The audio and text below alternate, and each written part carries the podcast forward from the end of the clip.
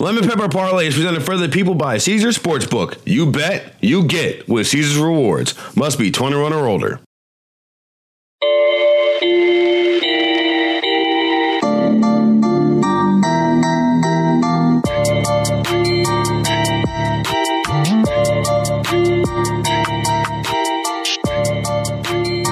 It's another football edition of the Lemon Pepper Parlay podcast. I'm Martin Weiss, and I'm joined here with the kid from Kansas City himself, Mark Gunnels.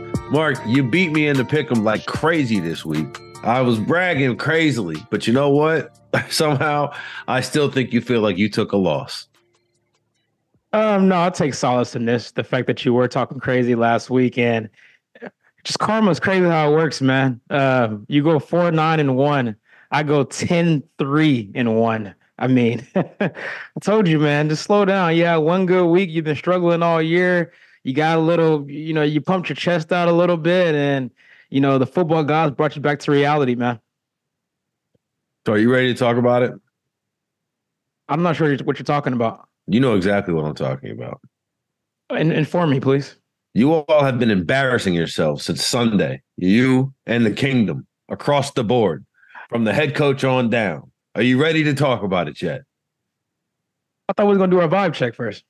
I, this is the first vibe check right now. oh, okay. we could, we could. All right, you want to go ahead and do the vibe checks? We can do the vibe checks. I mean, Let's they, go. May, they may be, they may be included potentially. Who knows? Oh, oh, oh, there's no doubt. Where are your good vibes? Go ahead, start with the good ones. Go ahead, get, out, get, get the good news out first. Yeah, come on, man. Let's talk about some good stuff, man. You trying to get all dark, all all serious and stuff, man. Come on, man. But uh nah, the good vibes for this week. Some pretty good candidates, actually. I kind of struggle with this one, but I'm going to go to the Northeast Ohio. Or no, this is not Northeast, actually. That's Cleveland. I'm sorry. This is Cincinnati, Kentucky. This is Southeast Ohio. yeah, Southeast Ohio. The Cincinnati Bengals, man. I didn't think we'll be here. You know, you told me that the put the pump the brakes a little bit on Jake Brown in that third Jaguars game. I was like, okay, yeah, that's fair. You know, just one game. I ain't gonna, I ain't gonna put too much stock into it. But my main argument was he still has them weapons, man. How many times have you seen weapons make a quarterback look better than what he really is?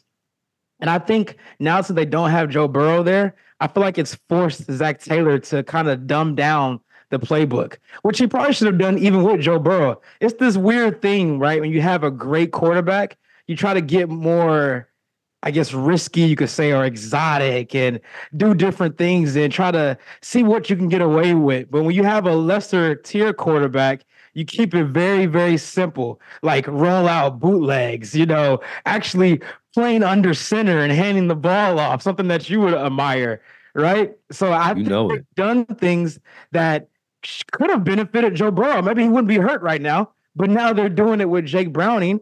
And look, they're still in the playoff mix, man. Back to back weeks of scoring 30 plus points. I mean, how can I not say they're good vibes in Cincinnati right now? Zac Taylor's been in his bag. And that's a guy who needed to beat the allegations too, because you know, there's a lot of this is all Joe and Ja'Marr. Zac Taylor has really been in his play calling bag in terms of and just just off you could tell in the first 15 scripted plays that Jake Browning he's setting up easy completions and he's not overthinking it. And I think you're absolutely right. Probably could have dumbed it down a little bit. And uh, running the ball is a quarterback's best friend. You know, if you can get positive yards out of quarterback having to do anything, like boom, that's a win. Um, my good vibes. You know, my good vibes. I'm gonna go the Dallas Cowboys, who uh just mollywopped the Eagles. Should have beat the Eagles at home. That might cost them the, the one seed, but with the way the Eagles have been looking the last few days, last few games, I should say, I think the Eagles might lose again. And this thing is right back in Dallas uh, because the Cowboys up there with the 49ers are some of the biggest bullies in the NFL. When they get up, they do not look back. And if it hadn't have been for Dak's first mistake in like, I don't know, since Halloween, uh, when he got strip sacked by Jalen Carter, then uh, they wouldn't even the Eagles would not even have the 13 points that they did have. Losing by 20 to a division opponent that you're may see again in the playoffs, not a good look. But beating a division opponent that you may see in the playoffs by 20, a good look. I'm gonna go ahead and uh, give Mike McCarthy his flowers because there was a lot of talk this offseason about how Mike McCarthy he's lost and he doesn't know what to do. How dare he say he's gonna run the ball more? And you know what happened? That's right now. I think that's one of the, if not the most efficient offense in the NFC, right up there. They could score big plays. They could score on ten play drives. And it's just Dak is playing at a new at another level, one we have not seen out of him, honestly, in his eight year career. Yeah, I, I, agree with you on that. Uh, let's go to the bad though, and I hate to go here, man. This is a good story. You know, people are getting on the bandwagon, and these last three weeks, man, Detroit Lions, one of the cities used to live in, they've lost two of the last three games, and the game they did win in this stretch they almost blew a 21 nothing point lead to your New Orleans Saints. It felt like a loss. So, I mean, that should have been two losses if they had lost it. right. So, I mean, their only saving grace right now is I don't see nobody in the NFC North that can challenge them for that division. So, they're probably going to win it by default. I mean, the Minnesota Vikings, for crying out loud, beat the Raiders three to nothing in Las Vegas. I mean, I guess that's a win. And then the Packers lost to the freaking Giants. Eddie's pack, uh, Giants last night. So they'll win that division by default, but it's a bigger picture thing for me. At one point, people were thinking maybe they could actually compete in this NFC. You know, are we forgetting the Lions? We're talking about the Cowboys, the Eagles, the 49ers. What about the Lions? They're six and two. They're eight and two. Are we just forgetting about them? Well, I think we're starting to see why people have forgotten about them. This team defensively has a lot of struggles right now. is very leaky. And Jared Goff is just very, very inconsistent, man. You never know what you're going to get from him. And I do not trust him. You know, they'll, they'll have at least one home playoff game, but if they win that, I don't trust him going to let's say like a Philadelphia if you got some elements there. So all in all, it's it's a good season for them considering expectations. They'll probably end up winning what 10, 11 games and make the playoffs, maybe win a game because the NFC is so bad. So if they're the four seed, or they'll probably be the, they'll be the three seed because this four seed is going to be the NFC South winner. So if you're the three seed, you're probably going to play somebody like maybe the Packers Rams, I mean, you could lose that game. You still could lose that game, but you you'll be favorite. Maybe you win a game, but uh, all in all, this is not the team that people maybe thought was going to that extra next level as far as being a legit contender in the NFC. For my bad vibes, I'll stay in the North. And th- this is bad vibes in a win.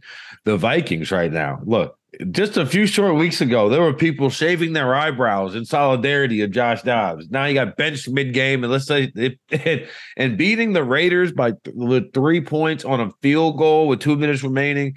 I mean, sure, chalk it up as a win in the win column, but you know what? Josh Dobbs putting Justin Jefferson back in the hospital, that's going to be a loss every single time.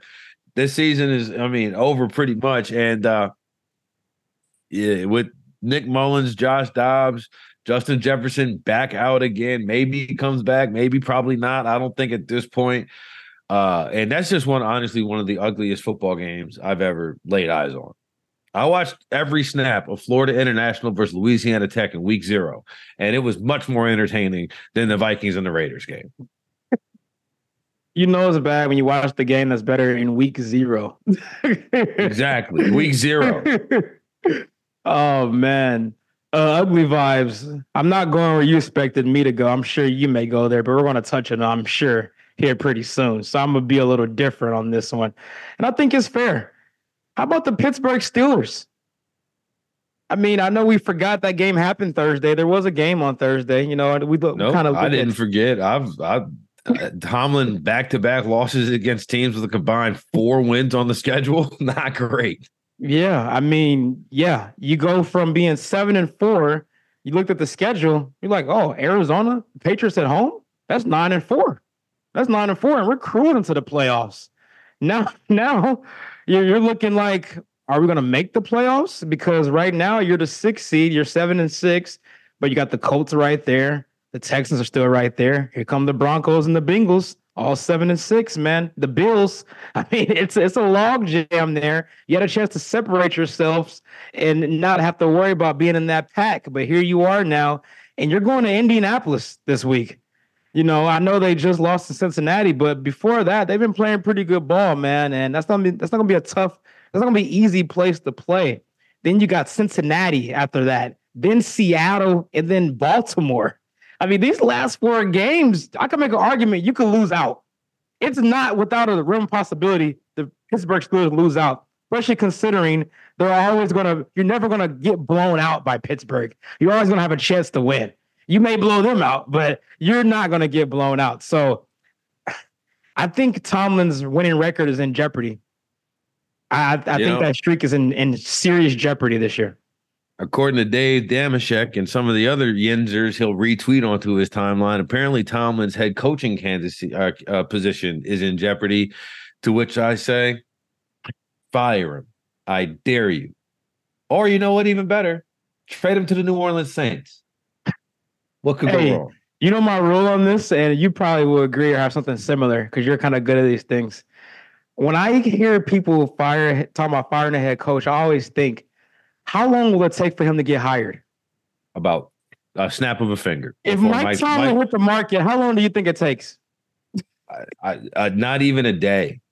Like it's the same speed in which Kellen Moore was snapped up by the Chargers for the be their offensive coordinator. Like that level of like we hear it at 9 a.m. Eastern. By 5 p.m. Yeah. Eastern, he's got a new he's got a new color scheme put together. Yeah. You know, black and gold is right real close to black and yellow. You know, come on down, Mikey T. Come on down. Uh-oh. come on down, baby. We can we can stand for some some over 500 seasons. If they don't if they don't love you, we will. That's how I feel. Oh man. Where's your ugly vibes this week? My ugly vibes. It's really you could go a few different ways. I'm sick of talking about this guy in this way. So I'm not going to do the Los Angeles Chargers. I'm going to go with the Jacksonville Jaguars. Mm. You had Trevor Lawrence get hurt, walk off, and everybody's, where's the cart? I don't have a problem with him. If he can walk, he can walk. You know, his leg fall off? No. Then he goes up there and plays and loses and is really honestly outplayed by Joe Flacco. And that is uh that's not a good recipe for success when you're the former number one overall pick, who some people, including the one on this podcast across from me, had as a potential MVP candidate and so on. And I wonder if Travis Etienne hadn't had the October that he did, where this Jaguars team would be uh, right now. And Trevor Lawrence has not been a top of the line, I'd say so far. And then losing that game to the Jaguars, and he did not, I mean, did not play well. I think two, three interceptions, was missing guys long, which he has a tendency to do. He generally misses guys long when he does miss.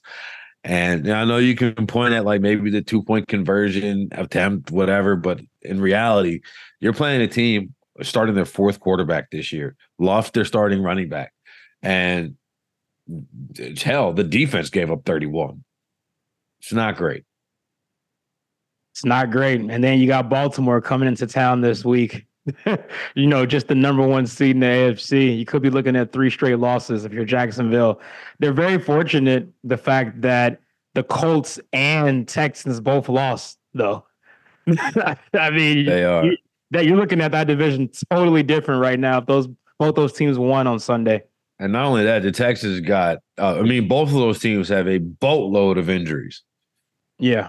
Colts and the Texans. Colts have sustained most of those earlier in the year, but I mean, they're still backups, guys. Like, you know, Gardner Minshew still a backup. Zack Moss still a backup. Yeah. CJ Stroud a concussion protocol. We've only seen one guy, I think, clear concussion protocol in a week, and that's Derek Carr. So he can come out and throw for 120 yards. Awesome. So since we're here right now, just real quick, do you who you got winning that division as of right now? Houston. You think Houston still wins it?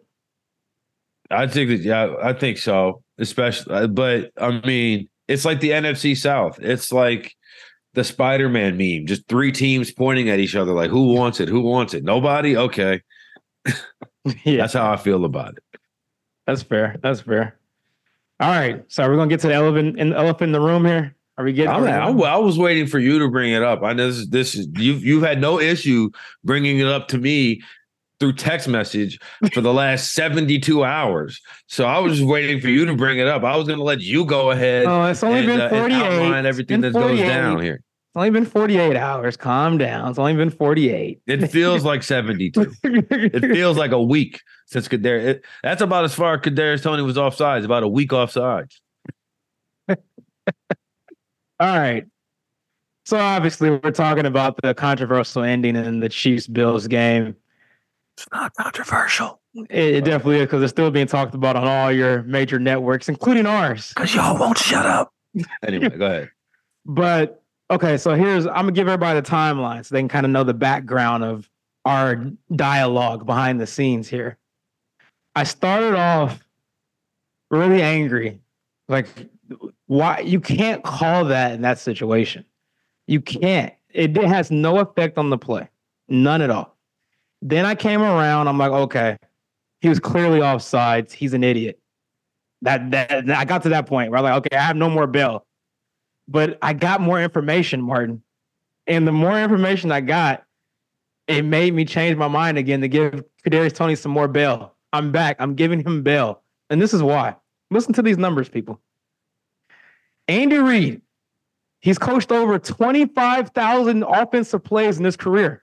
25,000. It's a big number. Let that sink in. That's only been called once in his career. One time.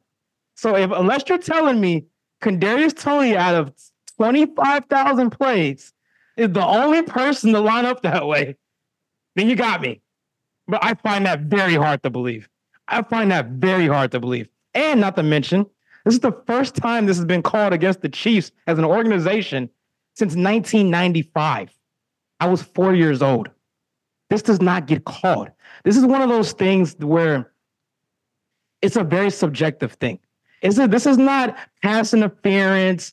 This is not roughing the passer. This has nothing to do with the play. And not to mention, he did it four other times throughout this game, and it didn't get called once. So unless you're telling me they're just these refs are just that bad where they didn't notice it at all, and then oh, we see it now with one minute left in the fourth quarter. That's my thing. It was clearly offside. I'm not arguing that. That's besides the point. So, it's not, so call, it's not subjective. It's objective. No, but why didn't you call it? But why didn't you call it throughout the game then? That's my point. Call it the whole entire game. Don't call it the last minute. But that's my point. If you're going to call it, why didn't you call it throughout the whole entire game? Why are you calling it now? You just noticed it in the fourth quarter. To me, that's that means you're inept as a referee group. I, I don't. I don't know. Go ahead, man. I got this for you. It's a napkin for you to finish wiping your tears. Are you you need it? You ready? You done? So you're not going to acknowledge the fact that this is a very very rare call. I gave you all those numbers. This is the first time it's been called in Andy Reid's career. Mark, he was a, he was his helmet was even with the ball. His foot is closer to Von Miller's foot than it is of his offensive lineman, where of which it were, where it was supposed to be. There's video of him telling the ref, I'm on the line, and then not looking any further to see move forward, move back, move anything. No, it's not even controversial. He was all the way off sides. And I disagree with their initial premise that it had nothing to do with the play. I am of the belief, and our friend Riley, who we both know through work, was actually at the game. And he said that the people around him shared this belief, of which I hadn't really heard pushed out too much.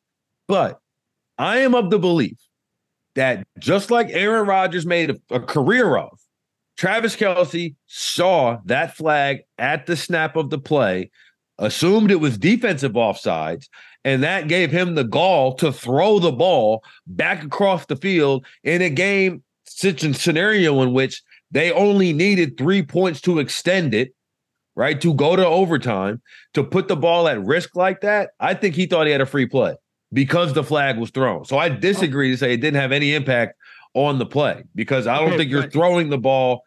Look, I get it. He'll do that in the second quarter, third quarter. Uh, yeah, but in a game like that, right there, 145 left in the clock or however long, under two minutes, and you're down three, and you have a kicker like Harrison Butker, I'm having trouble just the idea conceptually that Travis Kelce is throwing that ball if that flag is not thrown.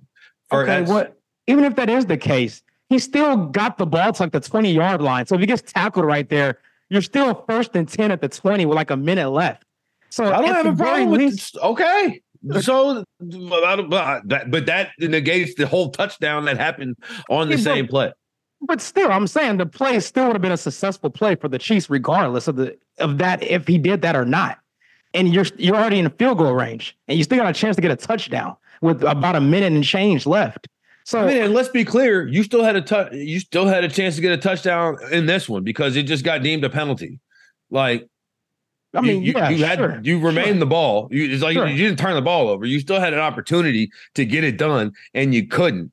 But what the Chiefs have done since this moment, in which he was clearly offsides, is say, "Oh my goodness, how could you possibly throw a flag when there's a penalty?" Which is like a ridiculous argument to make. Now, if you want to be up in arms that the ref didn't throw the flag when Marquez Valdes-Scantling was clearly interfered with, sh- let's go. I'm with you. I'm with you. Hold it, but like I have real trouble being upset with an official for making a call when it is a clear penalty. Like I don't, and especially not, not even not even want to go with like the, the the close calls that the Chiefs have been benefits of over the time period because it has no material witness to this. But the way that Andy Reid and Patrick Mahomes acted post game immediately, and, and and Patrick Mahomes immediately after that, they should be embarrassed. That was embarrassing to have to be separated from the ref to go out there and say the NFL is an embarrassment. The, the league just doesn't need this. You know why the league is talking about it? Because Kadarius Toney was a foot and a half offsides. Like Well, that's it- why the league is talking about it. If Kadarius Well- Toney had even checked with the ref, took a step back, and they still throw the flag, I can see your argument. That's what happened to Terry McLaurin last year. He checked with the ref. Ref said, You're good. Move back a little bit. So he moved back a little bit, didn't move back enough, according to the ref. So boom, flag was thrown. Offensive offside. Well, this is Like, one of those that things, makes a lot more sense to me. That's a that's is- an argument that that has merit. But this is not even controversial. He was all the way offsides, and the argument saying, "Oh, well, he lined up there like five times initially." Well, if I was a Buffalo fan, then I'd be pissed off because how'd you let him get away with it four, five more times and then call it on the sixth one? He should have called it a long time ago, and we wouldn't even be in the spot. Well, here's the thing. Andy Reid even mentioned this. On these type of things, the refs and the players and the coaches have a relationship. And he even said after the game, normally they give you, they warn you, they tell you like, "Hey, get your guy to move back a little bit." You're like, that's that's the common courtesy thing that happens in this situation. It happens all the time. I mean, people play football growing up. That's a thing where the officials will like, "Hey, you need to step back a half a step." Like, it's one of those things, right? He wasn't even looking long enough to get any direction from the official. And it's like exactly like I told you on Sunday when you texted me. I said, I think he looked over at the ref and didn't look long enough to see the ref say anything at all. And then boom, was offsides and got flagged for it. The one thing I will say though, the one thing I will say, the other times that I saw throughout the game, he was on the outside. This time he was in the slot, which means you're even closer to the football. So that is one thing I will say that that can go to your argument that I, I can't push back on because you're closer to the ball and the, you're not all the way on the side on the opposite side. You're closer to the football than anybody else. So And I do I do understand to that. add I to do that, just real understand that. quick, when you see these guys checking with the ref, it's the receiver on the outside. It's the one closest to the line judge, our side judge, whoever's like right there. It's that one. Yeah, it's just really, really. I, I just hate these type of calls, though. I know it's the right call, but I, I get. I heard what you said, but to me, that had no impact on the play at all. No, like if the whole if they reason he did, if they the did, ball, if my they did, opinion. Mark, let me let me ask you this. Let me ask you this: If they didn't call it, would you be upset today? if you were if, if I was a Buffalo Bills fan, I saw it live. I'm like, this dude is far up on the line. Like I've watching it live. I kid you not. I was like, he is far up on the line. He looks like he's offsides. Like watching it, I saw it too. I ain't gonna lie. I just hope they didn't call it. watching it live, I'm like he, wow, he's far. I saw it too, bro. So it's like if we all saw it, mm-hmm. and he was he was so far in front of the ball, the ref said they couldn't even see the ball. It's like, what more do you need to for this to be a flag to where everybody can stop complaining? And the idea is, oh, they didn't call it all game. If you're late to work on Monday and Tuesday and Wednesday and Thursday and Friday, and on Friday is the first day that somebody says, Hey, you're late to work, stop being late to work, you're going to be docked like this. A solid argument is not, I've been late every day this week. Why does it matter now? That, that's not a good argument. That's not, that's in fact, it's a terrible one. to the Mahomes part of this, I don't think Mahomes was necessarily mad about that. I think it was a, a built up frustration over the weeks of receivers continuing to cost him big moments. The drop against the Eagles, the no call the the week before against the Packers involving MVS. And then he's like, in his mind, oh my God, we just had one of the greatest plays in NFL history. And he's like, there's no way it got taken back because of offsides on my wide receiver. I think he reached his breaking point. That's why I really think that was because Mahomes is always like the politically correct guy. He always says the right thing and great role model. I think he just snapped. Why? Well, how about you snap at the person responsible? The ref is not responsible. The guy was offsides. Josh Allen was but, not responsible. Well, that's never he even said it in his seven year career. He's ha- he's never heard that called. So he's probably thinking there's just no way that was that that really happened. Because then it doesn't happen. It's not like it was a, a holding penalty. You'll be like, okay, I can see that because we're the most penalized team in the NFL when it comes to offensive holding. But uh, offsides, that doesn't happen. Because generally, believe it or not, most NFL football players have the ability to look at the ball and say, you know what I need to do? Line up behind it. That's why it doesn't happen. It's not because it's just like this this nebulous penalty that never existed prior to. It's like the start of football. There was offsides because of the line of scrimmage. I will say this though, Martin. was created at the University saw, of Michigan. They they saw, defined the line of scrimmage, and the defense can't cross it, and the offense also cannot cross it prior to the snap of the ball. I'll tell you this though, Martin. I saw a lot. Chiefs Kingdom's really good at this, man. I saw a lot of clips over the games this this weekend, even yesterday. Guys lining up like that where it wasn't called, wasn't called. Which is not is again, again, that is not the argument that you think it is. It truly is not. It's not. I can't like, ask. I can't ask my refs to be consistent. You could show. You could show. Uh, uh, uh, if you want to do play the screenshot game, which by the way, you if you're sending screenshots out, that's how you know you're down bad. That's first and foremost. You send sending screenshots out, you are down bad. He brother, told me this okay? the other day at work a couple days ago. By the way, guys, it's, am I wrong? Am I lying? What do you expect them to do? Be like, oh shoot, we just saw Mark's tweet. Run it back, put 145 back on the clock, fill Arrowhead back up. No, it's over. And it was a it's just we get so upset with the officials for missing calls, of which there are several. And I'm not sitting here saying that the NFL refs are the cream of the crop because I say you're a Saints fan. There's no way you could say that. But you know why? You know why? Because Bill Vinovich didn't throw the flag when it was a clear penalty. He didn't throw the flag. And that's why the Rams went to the Super Bowl because he didn't throw the flag. He didn't do his job. In this instance, Carl Cheffers did do his job, and everybody's mad at him for it. It, it, it is playing the results. It's so backwards to me that it's not even controversial. He was across the ball from Pee Wee football, you know the lineup behind the ball. And if you check with the referee, he'll generally tell you. But you know what? Maybe, hey, check with the referee, but maybe just line up appropriately in the slot. How far back behind the ball is he going to line up this Sunday? I cannot wait to see that. oh, look. Probably far enough to get illegal formation. Bro, he's going to be so far back when he gets flagged for being too. far. Probably going to get illegal formation this week. I'd be honest. Right. He's lucky he got a job that's something that like to me that's cuttable. It really just, is. His contract is so cheap. It's just like you you gotta you gotta ride it out with him. You gotta. But it's indicative it to me of a bigger thing about Kansas City this year. There has been an aggressive lack of attention to detail offensively. You see the drops, you see guys running funny routes like that Skyy Moore interception. I refuse to believe that that was the route that he was supposed to run.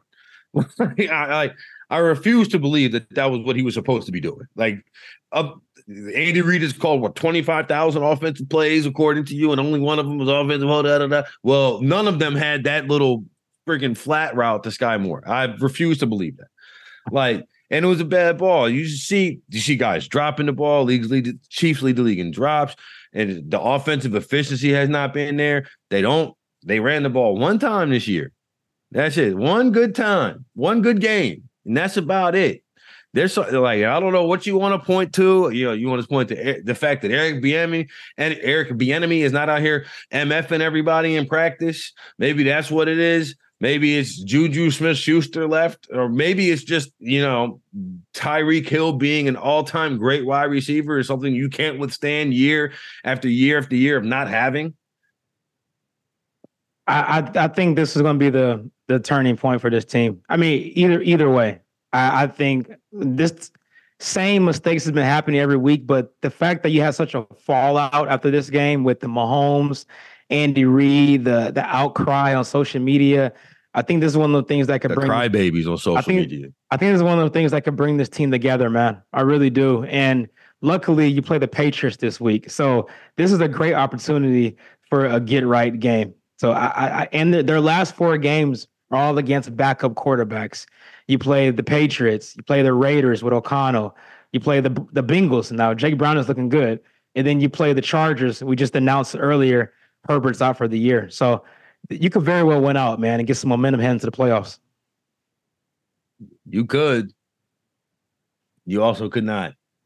Like nine and a half for the Kansas City to be favored by nine and a half against any team is crazy right now. But also, especially against the Patriots, who I know they're not great offensively, but just scored like 24 points on the page on the uh, Steelers, who have pretty good defense. And prior to those three games, they were 0 and 3 in these in the three games prior to that Patriot uh, Patriot Steelers game, but had only given up about 30 points total in the three games. Kansas City's offense, this is not exactly a get right spot. I think you'll be wrong, man. I do. Uh, but any other games you want to talk about this week? I was reading an article in the uh, in the Apple News. I forget what actual newspaper, maybe the Wall Street Journal that came through my Apple News, and it was talking about how uh, divorced couples, right, couples who split over 2020 and such in the last three or four years, a lot of them still live in the same house and are having to maneuver that aspect of, of, of being divorced and not wanting to be together, but having to share the same place because they can't afford to buy a new home, right? Or or if you know one party leaves, the other yeah. party can't afford the mortgage by themselves because of where interest rates are. I'm convinced that's the only reason Brandon Staley still has a job. the interest rates right now are too high. Inflation is too high for for the Chargers to fire him as a head coach and then hire in a new head coach. I'm convinced that's the only reason.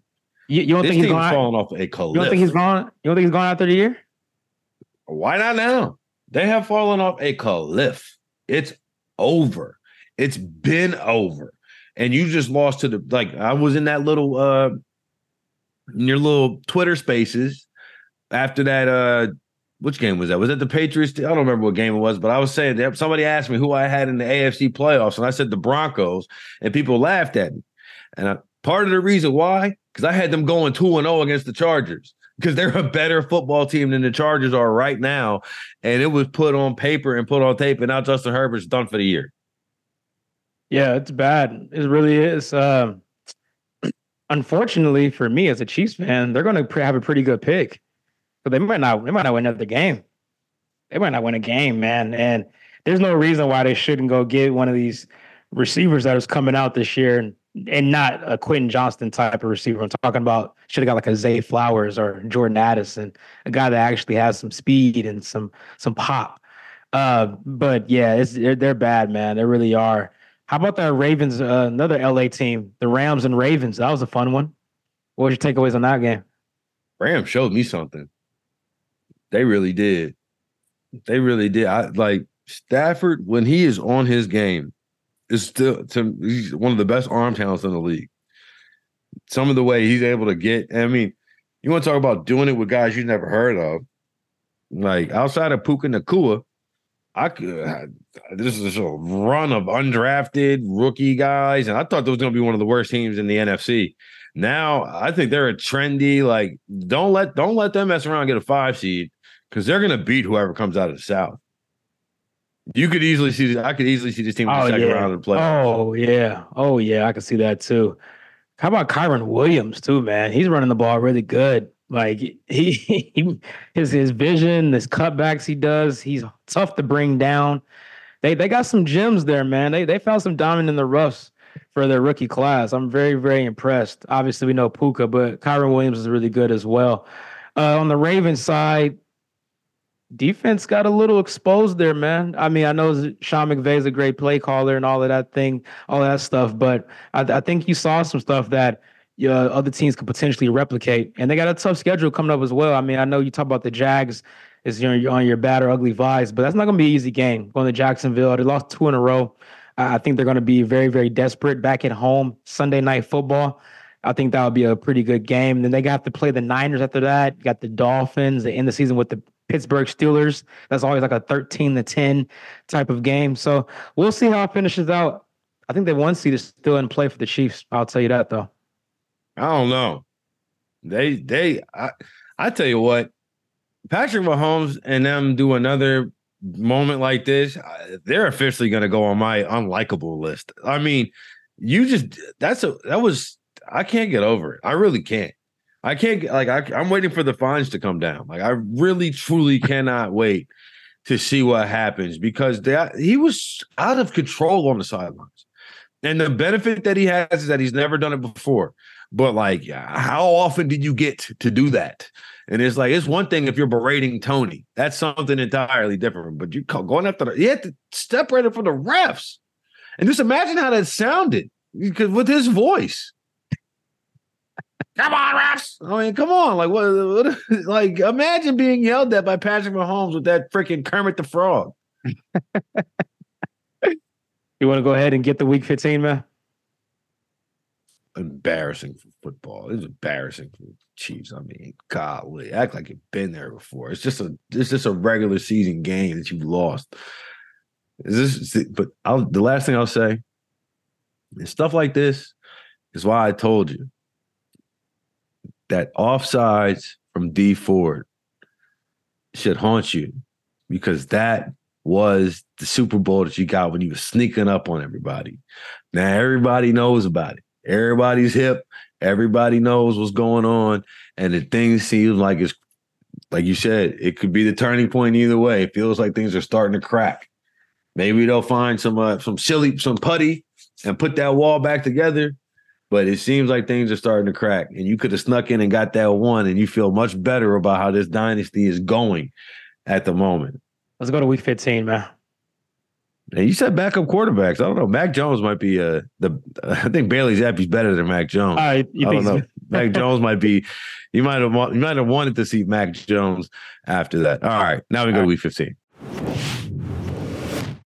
Tickets to the game, merch, meals at iconic restaurants, stays at Caesars Palace, all of this can be yours when you bet with Caesars Sportsbook. Win or lose, every bet earns reward credits, which you can redeem across the empire. Now, if you haven't started yet, register using code OMAHAFULL and then place your first bet up to $1,250. If you win, great, you keep those winnings. But if you lose, you get the stake back as a bonus bet. 21 and up only. Offer valid and must be physically present in Arizona, Colorado, Illinois, Indiana, Iowa, Kansas, Louisiana, Massachusetts, Maryland, Michigan, New Jersey, New York, Ohio, Pennsylvania, Tennessee, Virginia, West Virginia, and Wyoming only. New users and the first $10 wager only. Must register with the eligible promo code. Bet amount of qualifying wager returned only if wager is held as a loss. Bet maximum bonus bet $1,250. Bonus bet expires 14 days after receipt. Tier credits and reward credits will be added to the account within seven days after qualifying wager settles. See Caesars.com slash promos for full terms. Void where prohibited. No one is stopped before you start. Gambling problem? Arizona call 1-800-NEXT-STEP. Colorado, Wyoming, and Kansas call 1-800-522-4700. Indiana call 1-800-9-WITH-IT. Iowa call 1-800-BETS-OFF. Louisiana call 1-877-770-STOP. Massachusetts call 1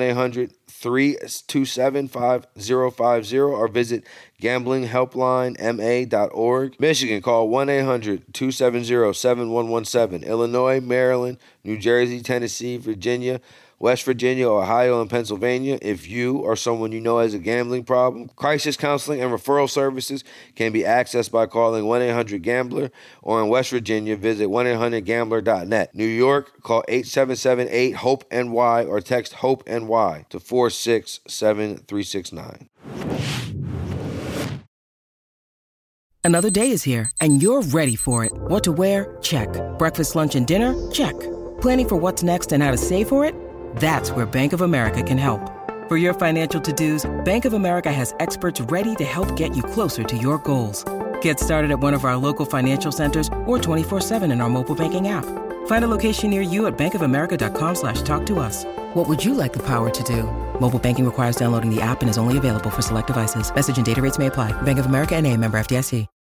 When you need mealtime inspiration, it's worth shopping Kroger, where you'll find over 30,000 mouthwatering choices that excite your inner foodie. And no matter what tasty choice you make, you'll enjoy our everyday low prices, plus extra ways to save, like digital coupons worth over $600 each week. You can also save up to $1 off per gallon at the pump with fuel points. More savings and more inspiring flavors make shopping Kroger worth it every time. Kroger, fresh for everyone. Fuel restrictions apply.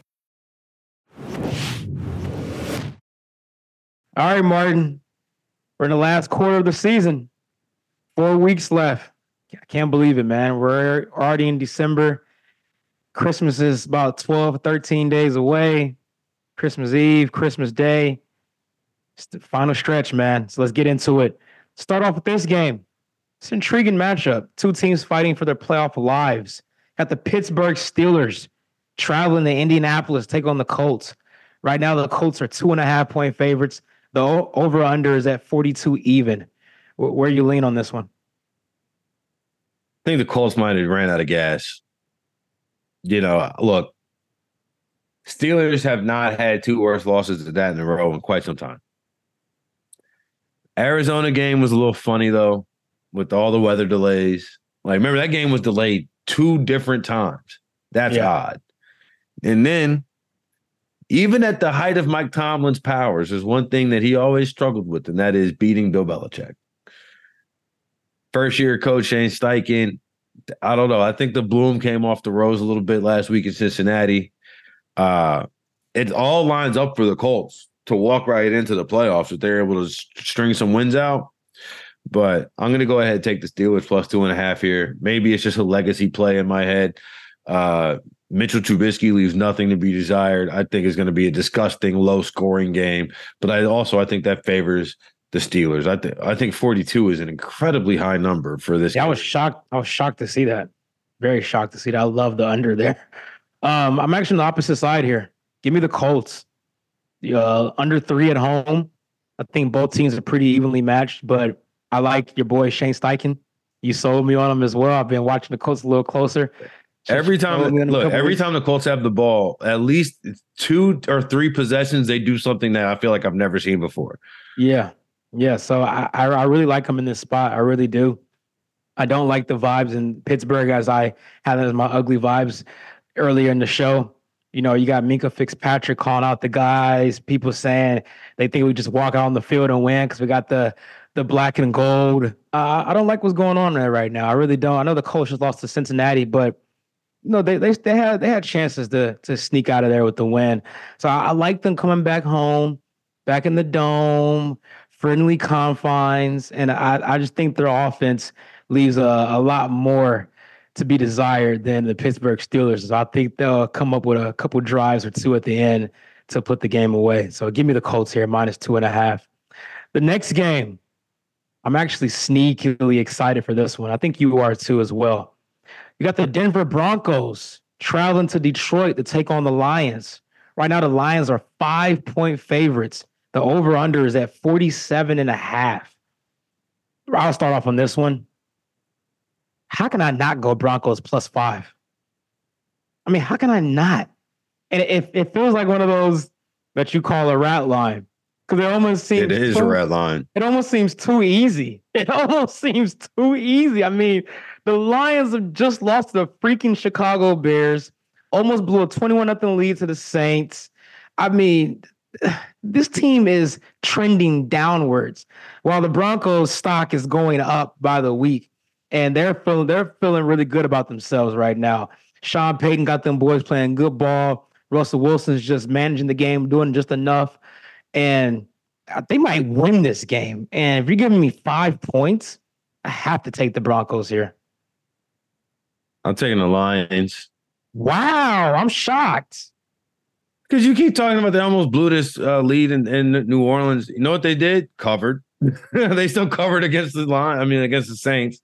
Uh, and the Lions historically, since Justin Fields has been in Chicago, have had rough time with Justin Fields in general. Like, and when you kind of look at them, running quarterbacks give them a little bit of trouble. Now, Russ has ran more this season than he has in the last five seasons combined, damn near. I don't know, two or three games ago, he had 11 carries. It was the first time he had done that since 2019. Uh, but this Broncos team, while they're playing good ball, I don't know. They don't have the offensive uh, juice to keep up with the Lions if the Lions are hitting on all cylinders. And I think that especially with the way that Dan Campbell was in his post game press conference after the loss, I expect the Lions to come out a little bit higher with more focus and plugged in. I I think the Lions could win this game by 10. Mm, okay. Okay. Real confident in that play. Well, it's just I don't think that Denver has the offense to be able to keep up with the Lions offense. So I, I, could I could see a 34-24 score, but I don't see the way the Denver Broncos win by scoring over 30. The Broncos. You don't think Denver's defense can, can make things difficult and turn Goff over a, a, time or two? I mean, they're good. They've had great turnover luck, I'd say, in the last the last. That's kind of what that's kind of what I'm banking really on. I'm, that's what I'm kind of banking on. I'm banking on them at least getting two turnovers in this game. I think Goff plays better indoors at okay. home this okay. is kind of where he eats, right? You know, if it was in Denver on Dece- in the middle of December, I'd, I'd, I'd be singing a different tune. Okay. Which I mean, bodes not which bodes pretty terrible for the Lions' playoff chances. you know, because uh, they'll probably have to go to a Philadelphia or a San Francisco if they were to try to advance past the home playoff game. I assume they'll have from winning the NFC North, but that's a few weeks from now. Let's go to a place that isn't very friendly to opposing teams in December. Orchard Park, probably the game of the week. Dallas. You want to talk about another rat line? the Dallas Cowboys traveling to Orchard Park take on the Buffalo Bills. Right now, the Bills are two and a half point favorites. The over unders at 50 and a half. Where do you lean? I'm taking the Cowboys. Like, okay, let's say in an alternate universe, Kadarius Toney was on sides, and you have to now stick with me here. And Travis Kelce didn't think it was a free play and threw the ball back to Toney. You know, would have done it regardless, and the, they scored that touchdown. That would have been yet another late game meltdown from Buffalo, who had the ball with two minutes and 26 seconds left and ran six plays. And Kansas City then had the ball with a minute and 54 seconds left. I couldn't believe it. It was a masterclass in time mismanagement that was ex- that that is completely wiped away because of the crybaby Chiefs fans talking about Toney being offsides. Completely wiped away from Patrick Mahomes chasing the ref like he stole his lunch money. I think the Bills are still in bad shape. The Cowboys are 500 on the road, monsters at home. I think they walk into Orchard Park and win this game. You got Stephon Gilmore playing at the top of his game. See you later, Stefon Diggs. We'll see how that matchup works. Could have had two brothers in this, uh, Trevon and Stephon. However, obviously Trevon's hurt. But I mean, Stephon Gilmore is so good that DaRon Bland is leading the league in pick sixes, and they keep throwing his way. they keep throwing his way because they don't want no business with future Hall of Famer Stephon Gilmore. Um, then offensively, uh, the Cowboys have much better weapons than Kansas City does at this point in time. Uh, and just there, and Mike McCarthy is calling a better game, in my opinion, than what Andy Reid has been calling over the last two or three weeks. Um, so I, I expect the Cowboys to come in here and win this outright. Yeah, I'm with you on this one. Um, I think a lot of people are falling for the narrative of the Bills are more desperate. They need this game a lot more. They're at home. That's the Dallas fine. Cowboys. You said what? I said, that's fine. You know, I need a Yeah. million dollars. That don't mean I'm gonna get it. I mean, this line it started at one and a half or one, and then it, now it's at two and a half. So a lot of money keeps coming in on Buffalo's side, and I think that's exactly what Vegas wants. I'm just looking at the matchup here.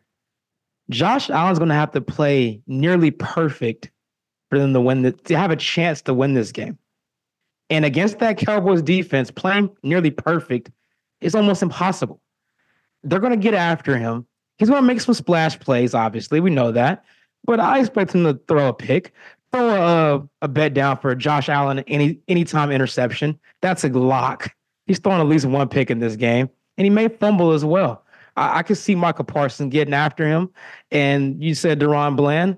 I, I think they're going to have a good game plan on Diggs, and they're going to force Gabe Davis to win on the outside. And I don't think he's capable of doing that. Good luck. right. Exactly. Exactly. And they have been running the ball well lately, but I don't think against I don't think they're gonna be able to do that as well against Dallas. And I know Dallas is a little deceptible against the run a little bit. They can get a little loose there, but I, I think I think they'll be able to bottle them up enough, force Buffalo into obvious passing third down situations, and that's where their pass rush can pin their ears back and eat. So I love the Cowboys in this. I got I got them winning outright as well. I love it. Next game, Sunday night football. The Baltimore Ravens are traveling to Jacksonville to Duval County. Take on the Jags. Right now, the Ravens are three and a half point favorites on the road.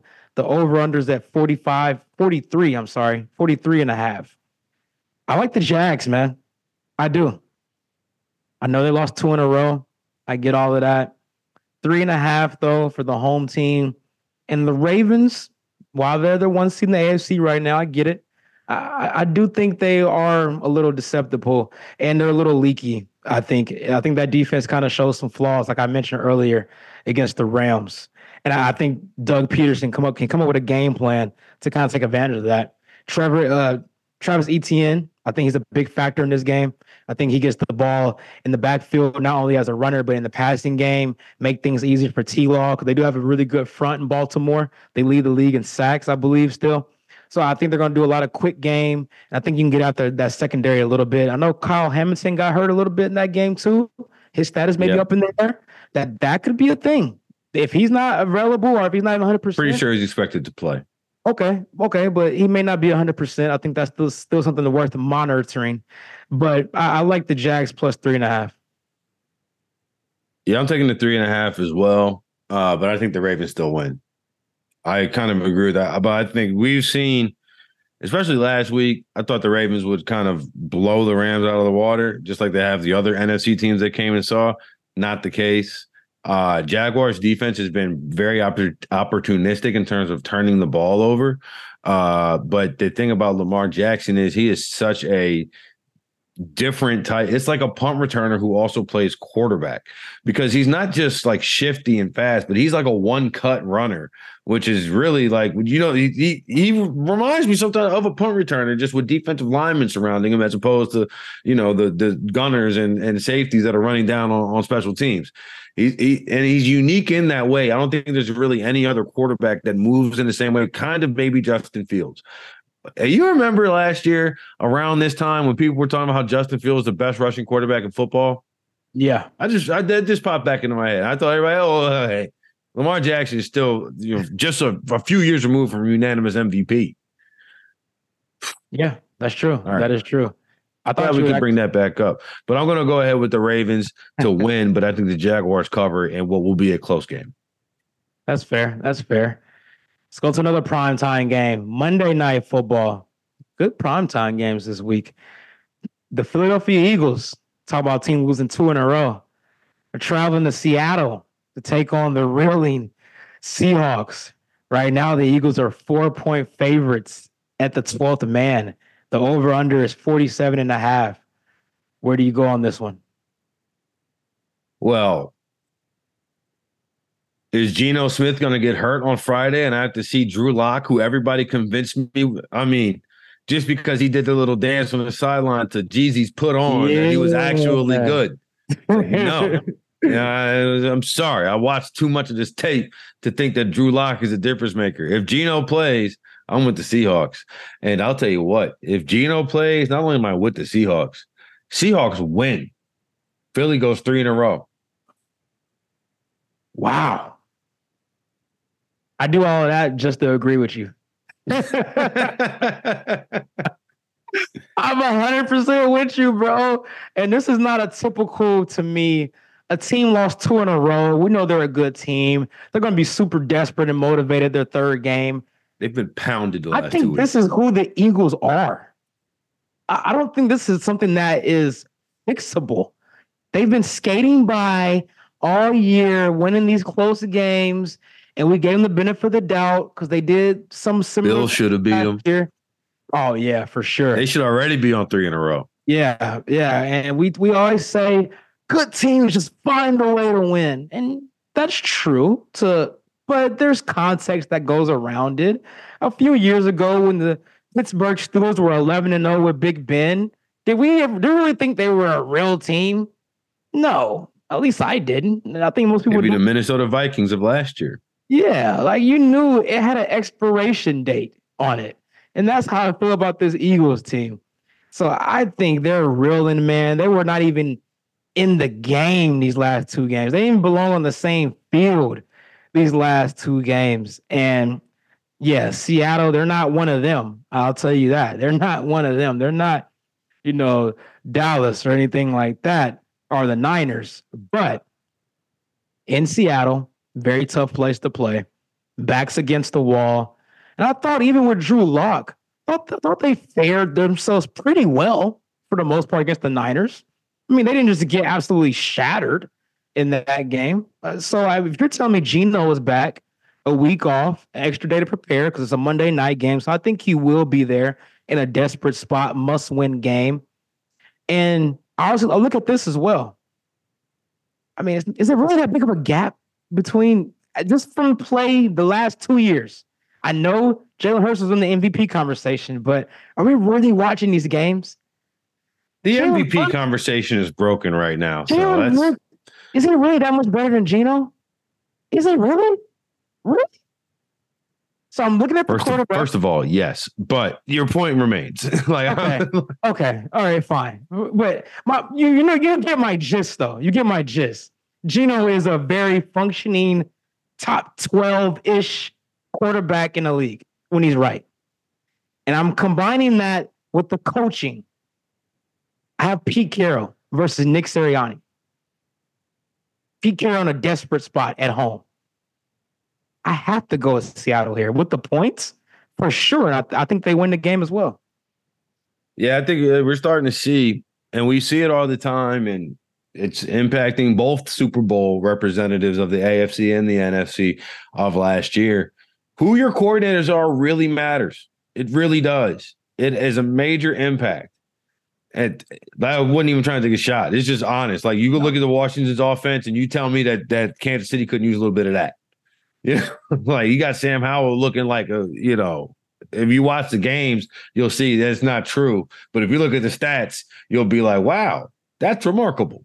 you know, um, Eric Bieniemy, that is. But I think, especially when you look at the way the Colts have been playing this year with Shane, Shane Steichen at the helm, and not that Jonathan Gannon has been a world beater in Arizona, but they have some wins on teams that you wouldn't expect them to have beaten, right? Arizona does when Dallas if, and uh if Kyler's there all year, they're in that wild card mix right now. They're in the I think so. I think so too. And I think also the the lesson to me is that the class of the NFC over the last few years, even though they haven't necessarily paid it off, has been the 49ers, right? Now you had Tampa pop up with Tom Brady, you had uh, Stafford and the Rams pop up, but really consistently it's been the 49ers. You're going to have to go through San Francisco if you want to go ahead and make it to the championship game. And then Philly obviously knocked Brock Purdy out the game. Probably would have had I wouldn't say a, a, completely different outcome, but it wouldn't have been a blowout. Right? So I think you really have to consider Sean Desai, Brian Johnson, and see are they going to be able to figure this out? Philly's not nearly as efficiently, both offensively and defensively, they have been in years past, or last year specifically. They don't get home. They're the worst team sacking the quarterback on third down, which last year they were the best team sacking the quarterback on third down. That right there is a direct result of teams being able to move the ball on you. And if you're telling me that I got uh, Jaxon Smith-Njigba, uh, Dean, uh, uh, DK Metcalf, who was going to be motivated after getting punked last game, and then Tyler Lockett against a secondary with Slay and Bradberry, who was, I mean, Bradberry was bad last year. It was another ref throwing a flag in the Super Bowl that allowed the Chiefs to go ahead and solidify that win, right? Imagine if they just let them play then. I digress. But you see there, you like it when the refs call foul. oh, got it. Okay, cool. Understood. But I do see, I see, uh, I said uh, against Buffalo, they were dancing through the raindrops and trying not to get wet. Well, you see that umbrella is getting smaller and smaller and smaller. And I see, I think the Eagles are a wild card team, man. I see Seattle winning this game, Dallas winning out, and that's how this thing plays out. And I know you didn't do it on purpose, but it's just funny because they're going to Seattle where it's probably going to be raining. right. but I mean, they can't run the ball the same way they used to. Jalen Hurts' knee is a little messed up. Like, yeah, man, it's it seems to it's the Eagles. I, I'm not. I, I don't believe in what I've seen, especially post Thanksgiving, which is you know really when you're supposed to be playing your best ball. Yeah, for sure. You ready to get into our lemon pepper parlay? Let's do it. Jewelry isn't a gift you give just once. It's a way to remind your loved one of a beautiful moment every time they see it. Blue Nile can help you find the gift that says how you feel and says it beautifully with expert guidance and a wide assortment of jewelry of the highest quality at the best price. Go to BlueNile.com and experience the convenience of shopping Blue Nile, the original online jeweler since 1999. That's BlueNile.com to find the perfect jewelry gift for any occasion. BlueNile.com. Hey, it's Kaley Cuoco for Priceline. Ready to go to your happy place for a happy price? Well, why didn't you say so? Just download the Priceline app right now and save up to 60% on hotels. So, whether it's Cousin Kevin's Kazoo concert in Kansas City, go Kevin, or Becky's Bachelorette Bash in Bermuda, you never have to miss a trip ever again. So, download the Priceline app today. Your savings are waiting. Go to your happy place for a happy price. Go to your happy price, Priceline. All right, Mark. What's your lemon pepper parlay? All right, so these are two games that we touched on in our preview. I just love these plays. Starting off with the under in the Steelers Colts game, 42. Really? These two offenses, especially Pittsburgh, I don't see it getting there, man. I love the under there. And then the Cowboys in the money line. Forget the spread. They're winning straight up. I can get both these plays at a good plus 310. Okay. I uh doing a hometown fade here. First, I'm taking Bill Belichick and the New England Patriots plus nine and a half. Back in the They- Patriots is nasty. It's so gross. It's so gross. But I just can't support what I've seen out of Kansas City this week. It's- I just can't. I can't. It's been disgusting. And I honestly, secretly, kind of hoping that they lose just to see how far the meltdown can go.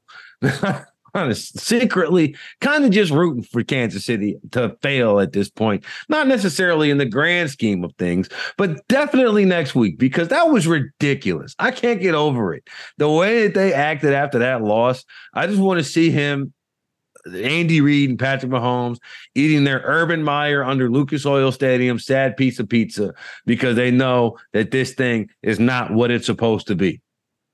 Taking the Patriots plus nine and a half. The Chiefs probably win by a touchdown. And I'm taking Tommy DeVito, the passing paisan. The New York Giants against the New Orleans Saints. Who are the Saints to be laying six to anybody? To anybody in the NFL. All right. They didn't even lay six last week to the Panthers, who are the worst team by far in the league. Now give me Tommy DeVito and the Giants and uh, to cover the six. So six for the Giants, nine and a half with the Patriots.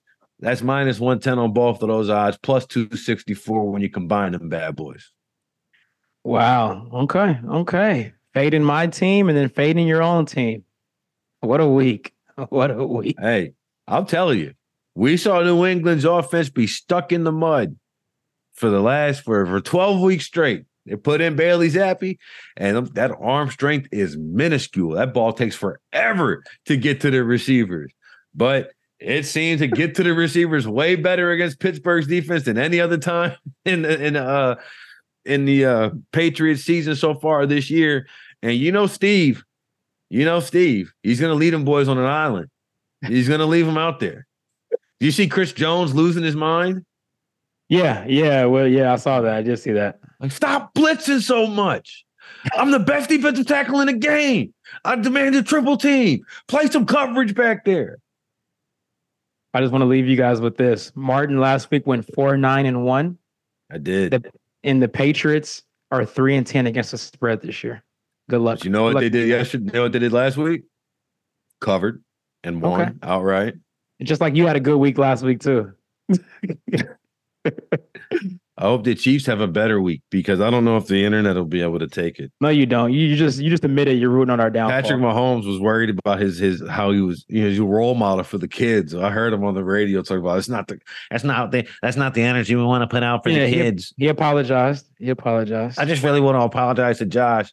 Meanwhile, you've been stomping Josh Allen in the head, head to head for the last four years, and all he does is give you a pat on the butt and runs to the locker room. I've never felt more galvanized for Josh Allen than I did in that moment. Good luck this week. I genuinely want that for you. You got a rough one. Oh, your time is coming, pal. It's coming. Just saying it for 10 weeks. See you next week.